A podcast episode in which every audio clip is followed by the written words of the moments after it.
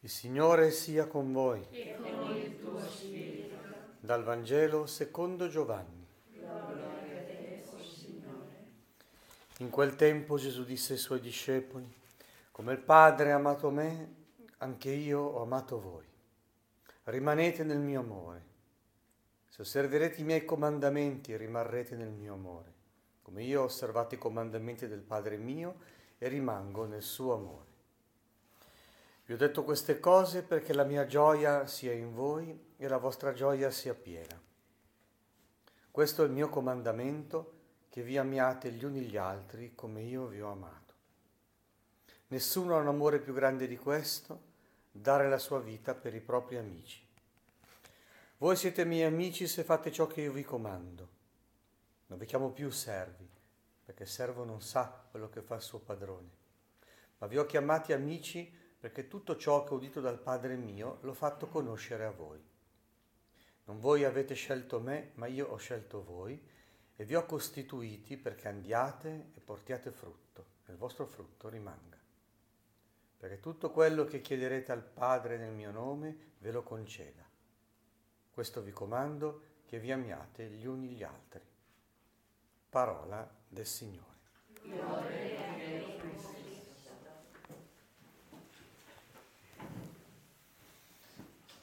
E questo è uno dei Vangeli più intensi che ci sono nel, nel Vangelo di Giovanni, perché è proprio il testamento spirituale di Gesù. Siamo al capitolo 15 di San Giovanni, le parole più intime che Gesù ha consegnato ai suoi apostoli.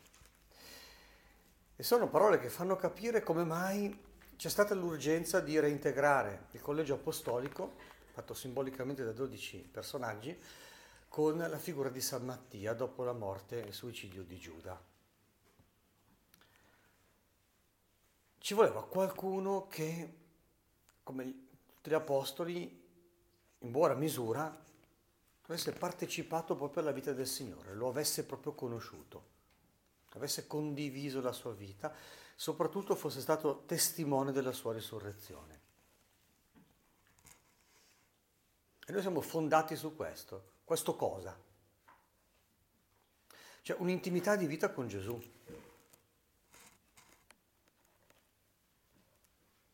Partecipazione alla sua vita, all'intimità di amore con Gesù, precede ogni altra considerazione, ogni dottrina, ogni morale.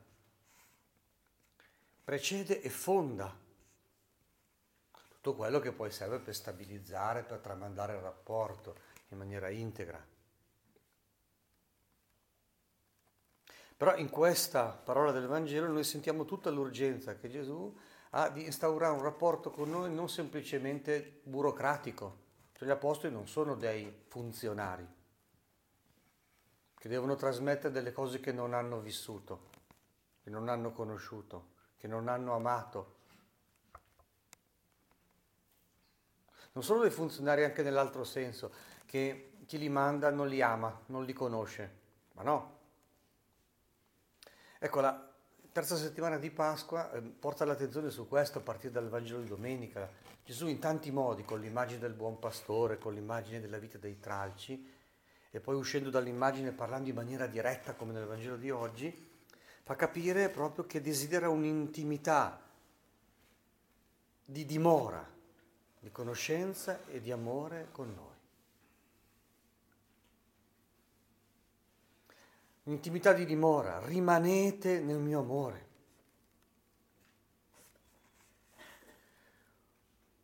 Un'intimità di conoscenza. Non vi chiamo più servi, appunto, vedi, non siamo funzionari e basta. Certo che c'è una funzione nella Chiesa, ma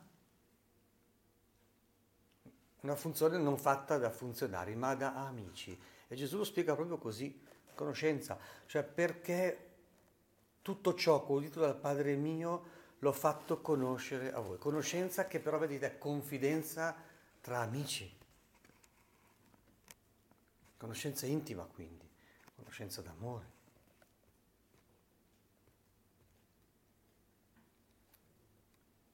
Quindi dimora, intimità, eh, dimora, rimanete nel mio amore, intimità di conoscenza, intimità di amore. E l'amore nelle sue, eh, non semplicemente sentimento, come già facevano i libri nuziali dell'Antico Testamento, come il libro di Osea, il minimo dell'affetto è il rispetto. E quindi Gesù subito si premura di dire, se osserverete i miei comandamenti rimarrete nel mio amore. Perché l'amore è anzitutto alleanza, è decisione della volontà, è volontà di comunione. Questo è accompagnato o anticipato o sviluppato anche nel sentimento. Tocca la sfera emotiva, però questo, alleanza. E poi cos'è che specifica l'amore? L'amore è dare la vita. Eh, non, nessuno ha un amore più grande di questo, dare la vita per i propri amici. L'eresia del nostro tempo è aver ridotto l'amore a sentimento. Invece il sentimento non può mancare, può anticipare, come so, l'esperienza dell'innamoramento, può accompagnare l'esperienza dello star bene insieme, però l'amore è decisione, l'amore è alleanza, l'amore è dedizione, è dare la vita. E queste tre cose che Gesù ci promette, ci dona, ci chiede, diventano poi il comandamento che riassume tutte le altre leggi dell'Antico Testamento. È il mio comandamento, dice Gesù, è il comandamento nuovo, che vi amiate gli uni gli altri con la stessa misura, ecco, eh, come io vi ho amato. Ancora due parole per dire di questa intimità di appartenenza, di conoscenza, di amore. Gesù conclude dicendo non voi avete scelto me, ma io ho scelto voi. C'è una scelta, ecco, c'è qualcosa di personale, non semplicemente qualcosa. Per esempio rispetto ad altri gruppi cristiani, i cattolici sono convinti che essere apostoli non è una funzione, perché se fosse così la si potrebbe dare a chiunque, ma è un'identità è un'identità che si basa su una vocazione, su una chiamata, che ti configura la tua persona in maniera originale, non meno di questo. Quindi non è questione di so, saper parlare bene, essere intelligenti, avere forza di volontà, no, no.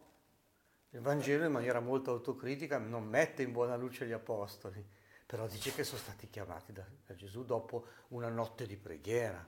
Quindi c'è una scelta, un'elezione che si fonda nel cuore di Dio. L'apostolato risponde a una identità e non a una funzione. Ecco. E l'ultima parola è perché portiate frutto, perché andiate e portate frutto. Ecco, l'amore è fecondità, l'amore dona fecondità. Gesù si immagina questo, Gesù ti vuole offrire questo. E questo lo si vede dalla infallibilità della preghiera. Eh? Tutto quello che chiederete al Padre nel mio nome ve lo conceda. Ecco, quando adesso penseremo all'apostolato, quello molto speciale, vocazionale, eh, del Papa, dei vescovi dei sacerdoti, e poi l'apostolato magari dovuto al sacerdozio comune di tutti i cristiani, dobbiamo pensare a queste cose qui. Non una semplice funzione, ma un'appartenenza, una conoscenza intima, amicale, un amore scambievole, anzitutto con Gesù e poi tra di noi, che poi porta frutto di benedizione per tutto il mondo e per tutti i cuori.